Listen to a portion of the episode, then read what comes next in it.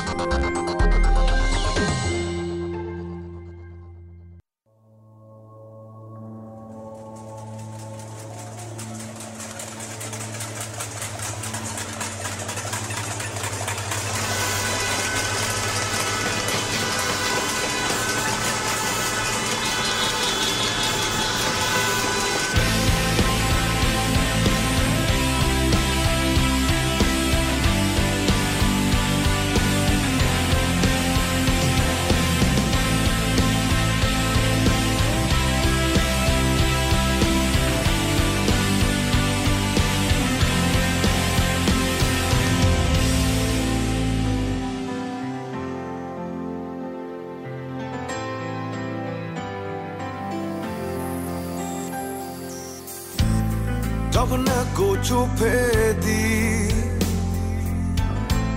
မကောင်းဆိုးဝါတစုကိုရွှန်ရှာငါမုန်းတီ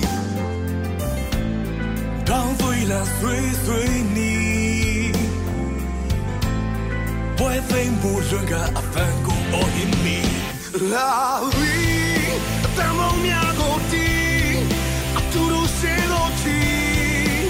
အတန်တွေကိုကြားလာမင်းတို့စီ la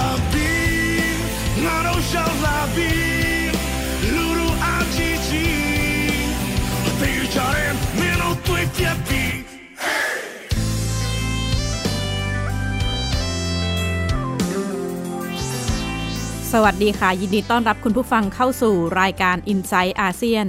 ดิฉันชลันทรโยธาสมุทรทำหน้าที่ดำเนินรายการ เราเริ่มต้นรายการกันด้วยเพลงของศิลปินชาวเมียนมา ที่แต่งขึ้นมาเพื่อยกย่อง ผู้ประท้วงที่ประท้วงด้วยวิธีอารยะขัดขืน เคาะหม้อเคาะกระทะต่อต้านรัฐบาลทหารอยู่ในบ้านนะคะขณะเดียวกันสถานการณ์ในเมียนมาก็ยังคงรุนแรงต่อเนื่อง เมื่อ 7 เมษายนที่ผ่านมาพื้นที่พญาตองซู มีการจัดกิจกรรมอารยะขัดขืน ประชาชนที่ออกมาร่วมชุมนุมส่วนใหญ่ก็เป็นกลุ่มชาติพันธุ์กะเหรี่ยงมอญลาว รวมทั้งชาวเมียนมาที่อยู่ในพื้นที่ ขณะที่กองกำลัง KNU และ DKBA ให้การดูแล สถานการณ์ชายแดน ผู้น้ำร้อนก็ส่อเขารุนแรงนะคะ หลังทหารเมียนมาปะทะกับ กองกำลัง KNU ชุดรักษาความปลอดภัยพื้นที่พลน 4 ของ KNU ปะทะกับชุดลาดตระเวนของทหารเมียนมาที่สามแยกบ้านแม่แทนอำเภอแม่ตาจังหวัดทวาย ซึ่งเป็นพื้นที่ของกองกำลัง KNU ผลจากการประทะครั้งนี้ทำให้มีทหารเมียนมาเสียชีวิต 3 นาย บาดเจ็บ 3 นาย ฝ่ายทหารกองกำลัง KNU ก็ยังไม่ได้รับรายงาน การสูญเสียจากการประทะครั้งนี้นะคะ แต่ว่าพื้นที่บริเวณชายแดนตรง พื้นที่ของบริเวณ KNU เนี่ยก็เกิดการประทะอย่างต่อเนื่อง อย่างในพื้นที่บ้านแม่สามแลบ พื้นที่ตรงข้ามพื้นที่บ้านแม่สามแลบ บ้านท่าตาฝั่งศพอำเภอศพเมยอำเภอแม่เสรียงจังหวัดแม่ฮ่องสอน ก็มีรายงานเหตุปะทะต่อเนื่องนะคะ เมื่อช่วงเย็นวันที่ 6 เมษายนทหารเมียนมาก็มีการใช้เครื่องบินสองลำเข้าโจมตีทิ้งระเบิดฐานที่มั่นของทหารกะเหรี่ยง KNU บริเวณบ้านดีปูโน ที่ตั้งกองบัญชาการกองพลน้อยที่ 5 ของ KNU การโจมตีมีขึ้นอย่างต่อเนื่องจนถึงช่วงค่ำแล้วก็มีรายงานผู้เสียชีวิต แต่ว่ายังไม่ได้มีการยืนยันจำนวนหรือตัวเลขผู้เสียชีวิตนะคะ ขณะที่ Burma News International รายงานว่าตั้งแต่ 27 มีนาคม จนถึงขณะนี้เนี่ยมีประชาชนในรัฐกะเหรี่ยง เสียชีวิตแล้วไม่ต่ำกว่า 30 คน 32 คนได้รับบาดเจ็บและมากกว่า 20,000 ต้องไร้ที่อยู่ การปราบปรามในเมือง ก็ยังคงเกิดขึ้นต่อเนื่องนะคะ ช่วงเช้าวันศุกร์ที่ผ่านมา มีรายงานกองกำลังความมั่นคง เข้าระดมยิงฐานที่มั่นของผู้ชุมนุมในเมืองบาโก มีรายงานผู้เสียชีวิต แต่ก็ยังไม่ได้รับการยืนยันจำนวนผู้เสียชีวิตด้วยสถานการณ์ที่ขณะนี้เรียกว่าคล้ายกับภาวะสงครามที่เกิดขึ้นในเมียนมาทั้งในพื้นที่ ชนกลุ่มน้อยแล้วก็การปราบปรามในเมืองทำให้ประชาชนเริ่มหยิบอาวุธขึ้นสู้นะคะ มีการผลิตอาวุธเอง แต่ว่าทหารก็ตอบโต้ด้วยอาวุธหนัก หลายๆ คนก็มองว่าเมียนมาอาจจะก้าวไปใกล้กับการเป็นรัฐล้มเหลว ซึ่งถ้าหากเกิดสงครามกลางเมืองเต็มรูปแบบ ผลกระทบที่เกิดขึ้นก็จะไม่ได้เฉพาะแต่ในเมียนมา แต่จะขยายตัวไปทั่วภูมิภาคแล้วก็ผลกระทบต่อประชาคมโลก ติดตามรายงานสถานการณ์เมียนมาแนวโน้มการเดินหน้าสู่รัฐล้มเหลวค่ะ จากการสลายการชุมนุมโดยตำรวจควบคุมฝูงชน ด้วยรถฉีดน้ำ แก๊สน้ำตาและกระสุนยาง สู่การปราบปรามโดยกองทัพ ด้วยกระสุนจริง อาวุธสงคราม ไปจนถึงเครื่องบินรบทิ้งระเบิดสองเดือนที่ผ่านมายอดผู้เสียชีวิตเพิ่มขึ้นอย่างก้าวกระโดดร่วม 600 คน ถูกจับกลุ่มราว 3,000 คน และถูกบังคับสูญหายไม่ทราบจำนวน ท่ามกลางสถานการณ์คล้ายภาวะสงคราม กดดันให้ประชาชนหยิบอาวุธขึ้นสู้ บางส่วนผลิตอาวุธเอง และบางส่วนแสดงเจตจำนงเข้าร่วมกองกำลังประชาชน ကျွန်တော်ကတော့100%ထောက်ခံတယ်ဗျ။ ICRBH ရဲ့လှုပ်ဆောင်ပုံတွေကိုလည်း หัวหน้าทีมเมียนมา สำนักงานเพื่อสิทธิมนุษยชนแห่งสหประชาชาติ ประจำภูมิภาคเอเชียตะวันออกเฉียงใต้ มองว่าหากการใช้ความรุนแรงยังคงเกิดขึ้นต่อเนื่อง ความเสียหายที่จะเกิดขึ้น ยากที่จะคาดเดา Uh, anytime you have a, a professional military force that is willing to use weaponry against civilians, uh, the, the consequence is going to be a lot of loss of life and uh, a lot of people injured and dis- disabled for many years to come.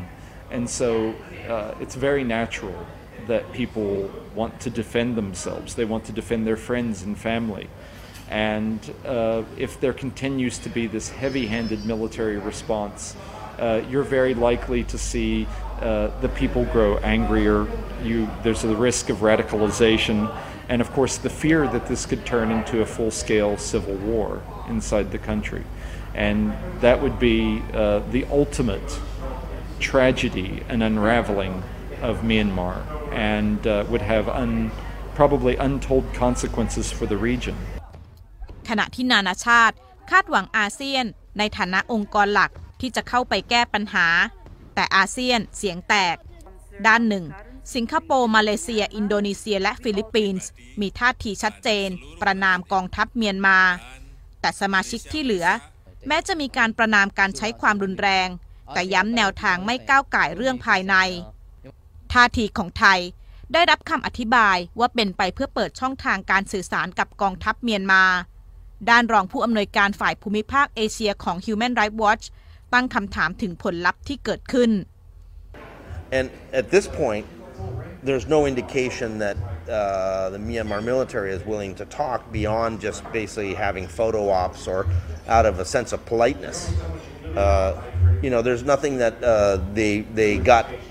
uh, for instance, by going to attend uh, Myanmar Armed Forces Day. You know, so the Thai s- sent a delegation, as as did the Vietnamese and the and the Lao and others. What was the outcome? there hasn't been any reduction in violence. There hasn't been any willingness to talk. You still have uh, the Myanmar military trying to resolve this crisis by brute force. ผู้ประท้วงเมียนมา เดินหน้าเรียกร้องกองกำลังสหประชาชาติ เข้าช่วยเหลือด้านมนุษยธรรมมาโดยตลอด แต่ดูเหมือนว่าการแทรกแซงทางทหาร รวมไปถึงแนวทางกดดันต่างๆ จาก UN จะเป็นไปได้ยาก ด้วยท่าทีของชาติสมาชิกที่เห็นต่าง ผู้แทน Human Rights Watch มองว่าหมดเวลาการออกแถลงการของ UN แต่จำเป็นอย่างยิ่งที่ต้องเดินหน้ามาตรการที่เป็นรูปธรรม What we've been urging is that there needs to be a resolution brought now. That the time for statements is over. The time for a resolution with practical impacts is now. And that resolution should include uh, a global arms embargo. It should basically ensure that uh, military weapons and dual use technologies are denied by the global community to the, the, the Tatmadaw and to the police. That there can no, can no longer be any sort of doing business uh, with this kind of military that is uh, slaughtering its own people. And you know, even if Russia and China are prepared to veto that, well, let them veto it. Let's let's let's make them stand up on the international stage and explain very clearly why they think it's okay to sell weapons to a military that shoots down six and seven year old children in their in their in their homes. ผู้แทนองค์กรระหว่างประเทศ เห็นตรงกันว่าสถานการณ์ละเมิดสิทธิมนุษยชนร้ายแรงในเมียนมา ไม่เพียงนำไปสู่ความล้มเหลวของรัฐ แต่ยังส่งผลกระทบต่อภูมิภาค เรียกร้องให้นานาชาติ ร่วมเดินหน้าแก้ปัญหาอย่างจริงจังชลันทรโยธาสมุทรไทย PBS รายงาน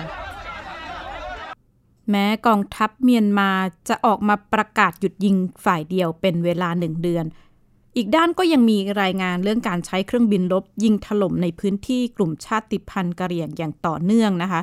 ประชาชนจำนวนมากต้องละทิ้งบ้านเรือน แม้กลุ่มชาติพันธุ์ 10 กลุ่ม จะออกมาแสดงท่าทีชัดเจนต่อต้านกองทัพเมียนมา แต่ก็ไม่ใช่ทุกกลุ่มที่ต่อต้านกองทัพแล้วก็กลับมาสนับสนุนผู้ประท้วง ชนกลุ่มน้อยและกลุ่มชาติพันธุ์ในเมียนมา คิดโดยรวมเป็นประมาณ 40%ของประชากรทั้งหมดนะคะ เมียนมามีกลุ่มชาติพันธุ์ราว 135 กลุ่ม บางส่วนก็มีกองกำลังเป็นของตนเอง แล้วก็มากกว่า 10 กลุ่มเนี่ยเคยร่วมลงนามได้ได้ลงนามหยุดหยุดยิงกับกองทัพเมียนมา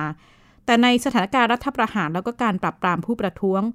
ชนกลุ่มน้อยและกลุ่มชาติพันธุ์ติดอาวุธ แต่ละกลุ่มก็มีท่าทีต่างกันออกไปนะคะ ตั้งแต่กลุ่มที่เดินหน้าปะทะ ด้วยกองกำลังโดยตรงกับกองทัพเมียนมาไปจนถึงกลุ่มที่ ตัดสินใจมีนัดมีท่าทีทิ้งนิ่งเฉยต่อสถานการณ์ที่เกิดขึ้น ที่เห็นได้ชัดเจนกลุ่มที่เดินหน้าประทะกับกองทัพเมียนมาอย่าง ชัดเจนเนี่ยก็คือสหภาพแห่งชาติกะเหรี่ยง KNU กองทัพปลดปล่อยแห่งชาติกะเหรี่ยง KNLA แล้วก็กองทัพเอกราชคัชินหรือ KIA ขณะที่สภาเพื่อการกอบกู้รัฐฉานหรือ RCSS ที่นำโดยเจ้ายอดศึก ขณะนี้ก็ดำรงตำแหน่งรักษาการประธานคณะทำงานกระบวนการสันติภาพเมียนมา ออกมาถแถลงการอย่างต่อเนื่องนะคะ ให้รัฐบาลทหารเมียนมายึดหลักสันติวิธี แล้วก็ให้หยุดโจมตีประชาชน แล้วก็ออกมาย้ำว่า ถ้าหากยังไม่หยุดคุกคามประชาชน กองกำลังชนกลุ่มน้อยก็จะไม่อยู่นิ่งเฉย แต่นักวิเคราะห์ก็มองว่าท่าทีของ RCSS เนี่ยตอนนี้ก็มีเพียงการออกมาถแถลงการแต่ว่า ยังไม่มีการเคลื่อนไหวทางทหารโดยตรง ขณะที่กองทัพรวมแห่งรัฐว้า ซึ่งเป็นกองกำลังชาติพันธุ์ที่ใหญ่ที่สุดในเมียนมามีอาวุธที่มากที่สุดถ้าเทียบกับกองกำลังอื่น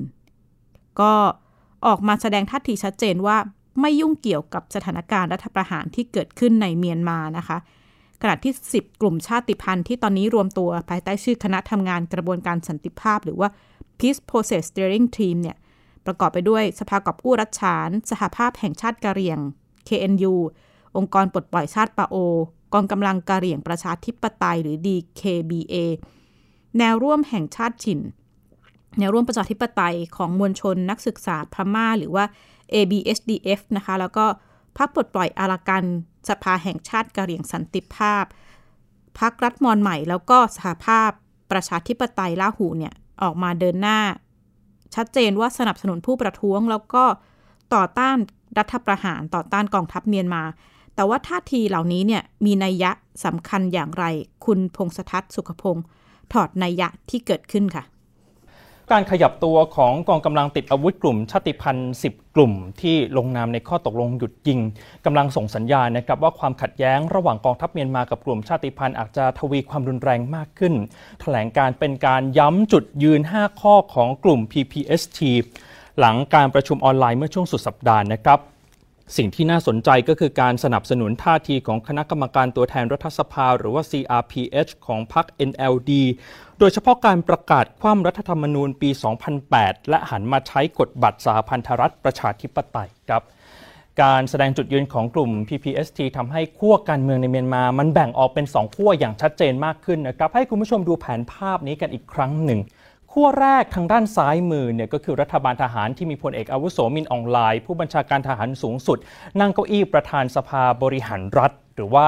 SAC นะครับ ส่วนอีกขั้วหนึ่งก็คือรัฐบาลเอกภาพแห่งชาติของกลุ่ม CRPH ที่พยายามจับมือกับกองกำลังกลุ่มชาติพันธุ์ต่างๆ ตลอด 2 เดือนที่ผ่านมา เนื่องจากกลุ่มพลเรือนไม่มีกองกำลังติดอาวุธเป็นของตัวเอง ต้องไปพึ่งพาเอากองกำลังของกลุ่มชาติพันธุ์เป็นหลักนะครับ ทีนี้แม้ว่าการขยับตัวของกลุ่มชาติพันธุ์หลาย ๆ กลุ่ม จะส่งสัญญาณในเชิงบวก แต่ว่าในทางปฏิบัติก็ยังไม่ใช่เรื่องง่ายทำไมถึงเป็นแบบนั้น เหตุผลแรกเลยครับ แต่ละกลุ่มเนี่ยมีความแตกต่างในด้านอุดมการทางการเมือง แล้วก็มีอิทธิพลจากรัฐเพื่อนบ้านที่ครอบงำอยู่ด้วยนะครับ ความหวังในการจัดตั้งกองทัพสหพันธรัฐ รวมกลุ่มชาติพันธุ์เข้าไว้ด้วยกัน จึงยังไม่น่าจะเกิดได้ในเร็ววันนี้ ส่วนการปกป้องประชาชนน่าจะทำได้เฉพาะในเขตอิทธิพลของกองกำลังกลุ่มชาติพันธุ์เท่านั้นนะครับให้คุณผู้ชมดูแผนที่นี้จะได้ช่วยให้เห็นว่าเขตอิทธิพลของกองกำลังกลุ่มชาติพันธุ์ในเมียนมาเนี่ยมีไม่ต่ำกว่า 10 กลุ่มนะครับจะเห็นสีสันหลาย ๆ สีกระจายอยู่ทั่วประเทศ อย่างรัฐฉานที่อยู่ทางภาคตะวันออกเฉียงเหนือของประเทศเพียงรัฐเดียว มีกองกำลังกลุ่มชาติพันธุ์อย่างน้อย 7-8 กลุ่มแล้วนะครับด้วยเขตอิทธิพลของสภากอบกู้รัฐฉานหรือว่า RCSS ของพลเอกเจ้ายอดศึกเนี่ยอยู่ทางตอนใต้ของรัฐฉานนะครับส่วนทางตอนเหนือ ก็จะเห็นกองทัพตะอางที่เป็นสีเขียวอ่อน กองทัพโกก้างสีน้ำเงิน แล้วก็กองทัพสหพันธรัฐว้าสีเขียวขี้ม้า ทั้ง 3 กลุ่มนี้ยังไม่ได้ลงนามในข้อตกลงหยุดยิงกับรัฐบาลเมียนมา แล้วก็มีความสัมพันธ์ที่ใกล้ชิดกับจีนด้วยเนื่องจากมีพรมแดนที่ติดกัน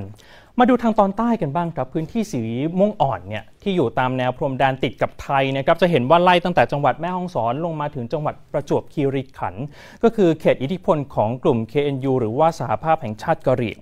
จะเห็นว่าการกระจายตัวแยกเป็นก๊กเป็นเหล่าในลักษณะนี้แหละครับทำให้สายการบังคับบัญชามันขาดความเป็นเอกภาพนะครับขณะที่ข้อจำกัดของกองกำลังกลุ่มชาติพันธุ์ที่สำคัญเลยก็คือศักยภาพในการสู้รบยังคงเป็นรองกองทัพเมียนมาอยู่ครับ ซึ่งในแง่ของอาวุธหนัก กลุ่มชาติพันธุ์ไม่มี อาจจะมีแค่ UWSA ของว้านะครับที่มีรถถังจากจีน มีรถหุ้มเกาะมีจรวดต่างๆนะครับ ส่วนคชินอิสระหรือกองทัพรัชฉานภาคใต้นี่พวกนี้จะสมรรถนะการลบหรือหลักสงครามจะเป็นยุทธวิธีสงครามกองโจร กลุ่มชาติพันธุ์ก็มีศักยภาพในการทำสงครามภายในประเทศ หรือก่อสงครามกลางเมือง แต่ว่าไม่ถึงระดับเป็น conventional warfare หรือสงครามตามแบบนะครับเพราะไม่มีสมรรถนะที่จะทำแบบนั้นนะแล้วบวกกับว่ามีหลายกลุ่มหลายก๊กมาก การรวมเพื่อให้เกิดสายบังคับบัญชาที่มีเอกภาพ ในการลบทับจับศึกกับกองทัพพม่ามันก็ยังมีปัญหาอยู่ แต่ถามว่าสร้างความประวัติพันพึงให้กับกองทัพพม่าไหมได้ อีกประเด็นที่น่าจับตามองก็คือการจัดตั้งรัฐบาลเอกภาพแห่งชาตินะครับมันจะทำให้การเจรจาสันติภาพเนี่ยกลายเป็นไพ่ของกลุ่ม CRPH ไป แน่นอนว่ากองทัพเมียนมาคงจะไม่ยอมอ่อนข้องง่าย ๆ แล้วก็อาจจะนำไปสู่การใช้กำลังปราบปรามมากยิ่งขึ้นในอนาคตด้วยนะครับ ประเด็นนี้จึงทำให้โอกาสในการใช้ความรุนแรงเนี่ยมันมีมากขึ้นด้วยนะครับคุณวราวิทย์คุณพรวดี แม้ว่าทางกองทัพเมียนมาเมื่อสัปดาห์ที่แล้วจะเสนอให้หยุดยิงเป็นเวลาหนึ่งเดือน แต่เราจะสังเกตเห็นได้ว่าทางกองกำลังกลุ่มชาติพันธุ์ก็ไม่ได้ไว้ใจกับท่าทีนี้นะครับ เมื่อ 7 เมษายนที่ผ่านมานะคะ Amnesty International ได้เปิดเผยรายงานสถานการณ์สิทธิมนุษยชนทั่วโลก แล้วก็เป็นการศึกษาปัญหาการละเมิดสิทธิมนุษยชนใน 149 ประเทศ โดย Amnesty ระบุว่าทั่วโลกเนี่ยสอบตกการแก้ปัญหาสิทธิมนุษยชนในช่วงสถานการณ์โควิด -19 แอกเนสคารามาดเลขาธิการ Amnesty International ให้ข้อสรุปรายงานว่าในช่วงสถานการณ์โควิด -19 ปัญหาการละเมิดสิทธิมนุษยชนยิ่งรุนแรงมากยิ่งขึ้นทั่วโลกนะคะ ขณะที่ Amnesty ในประเทศไทยก็ออกมาแสดงความกังวลถึงสถานการณ์การละเมิดสิทธิมนุษยชน โดยเฉพาะในเมียนมาแล้วก็ในไทย ที่ระบุว่าสถานการณ์การภาครัฐเนี่ยมีการพยายามใช้ ข้ออ้างทางด้านการสถานการณ์การระบาดโควิด -19 ละเมิดสิทธิมนุษยชนให้ในกับกลุ่มผู้ที่เห็นต่าง ในเมียนมาเองเมื่อมกราคมปีที่แล้วศาลยุติธรรมระหว่างประเทศก็มีคำสั่งให้รัฐบาลเมียนมาเนี่ยแก้ไข ป้องกันการปัญหาการฆ่าล้างเผ่าพันธุ์ชาวโรฮิงญา ในรายงาน Amnesty ระบุว่าทางการเมียนมาล้มเหลวต่อปัญหาดังกล่าว ขณะที่การละเมิดสิทธิมนุษยชนในปีนี้ก็เพิ่มแล้วก็รุนแรงถึงที่สุด ตั้งแต่รัฐประหารก็มีผู้เสียชีวิตแล้ว ไม่ต่ำกว่า 600 คนนะคะ ผู้เสียชีวิตกว่าครึ่งก็เป็นเด็กแล้วก็เยาวชน มีการจับกลุ่มผู้เห็นต่างทางการเมืองผู้ประท้วงมากกว่า 2,700 คน นอกจากนี้การปราบปรามกลุ่มชาติพันธุ์ชนกลุ่มน้อยด้วยการโจมตีทางอากาศ แล้วก็กีดกันการเข้าเข้าช่วยเหลือขององค์การด้านมนุษยธรรม ก็ยิ่งซ้ำเติมสถานการณ์ในเมียนมามากยิ่งขึ้น คุณปิยนุช โทษสารผู้อำนวยการ Amnesty International ประเทศไทย ประเมินถึงสถานการณ์นี้ค่ะ คือตอนนี้นะคะเราเสนอรายงานออกไปทั่วโลกนะคะเมียนมากับไทยเนี่ยมีจุดร่วมกันหลายอย่างนะคะโดยเฉพาะเรื่องของรัฐประหาร แล้วก็การควบคุมการปราบปรามคนที่เห็นต่างตอนนี้เนี่ยมีคนที่โดนจับโดนคุมขังเนี่ยจำนวนมากนะคะ ทั้งในไทยแล้วก็ในพม่า แต่ในพม่าในเมียนมาเนี่ยมีคนที่ต้องสูญเสียชีวิตด้วยนะคะ รวมทั้งเด็ก ส่วนในไทยเนี่ยเด็กก็หรือเยาวชนเนี่ยก็โดนคุกคามไม่น้อยเหมือนกันนะคะแทบจะไม่มีพื้นที่ในการแสดงออกโดยไม่มีความหวาดกลัวเลยนะคะ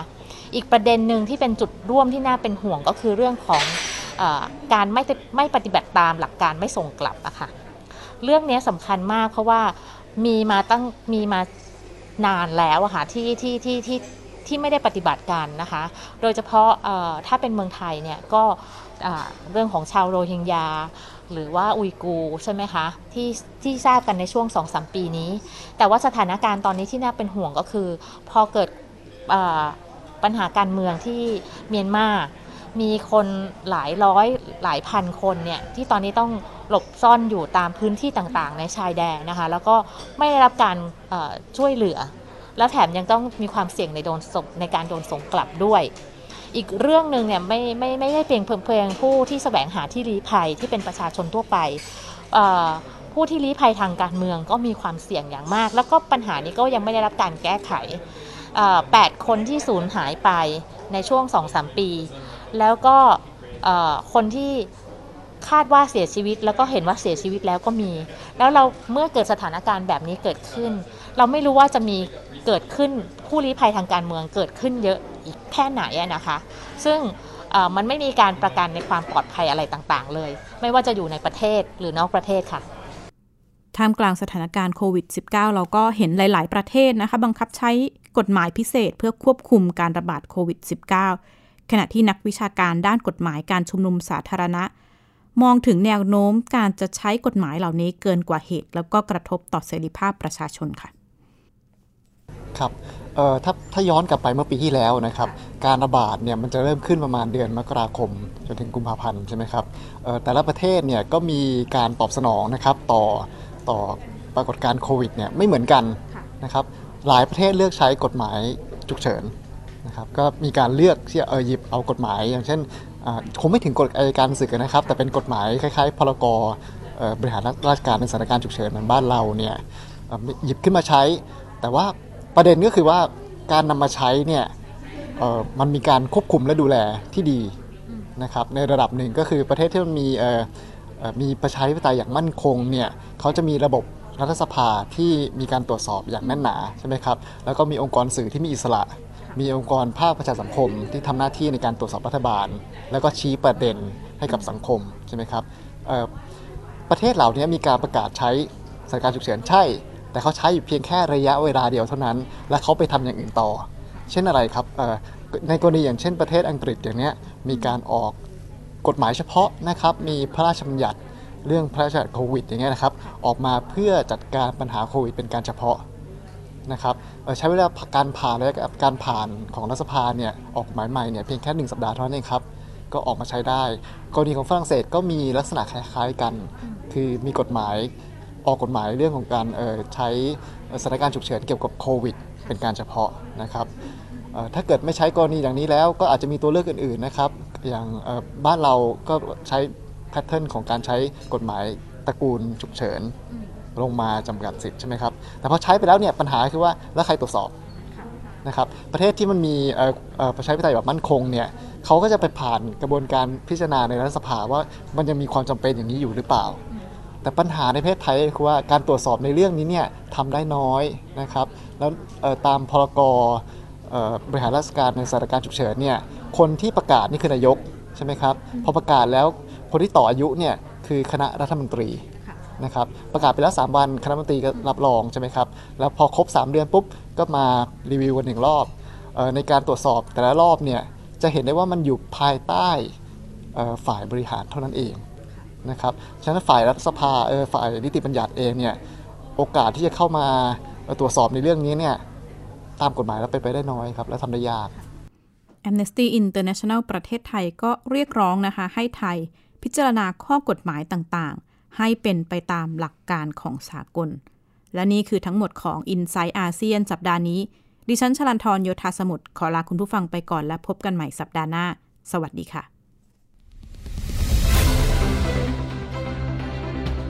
ติดตามรายการได้ที่ www.thaipbspodcast.com แอปพลิเคชัน Thai PBS Podcast หรือฟังผ่านแอปพลิเคชัน Podcast ของ iOS Google Podcast Android Podbean SoundCloud และ Spotify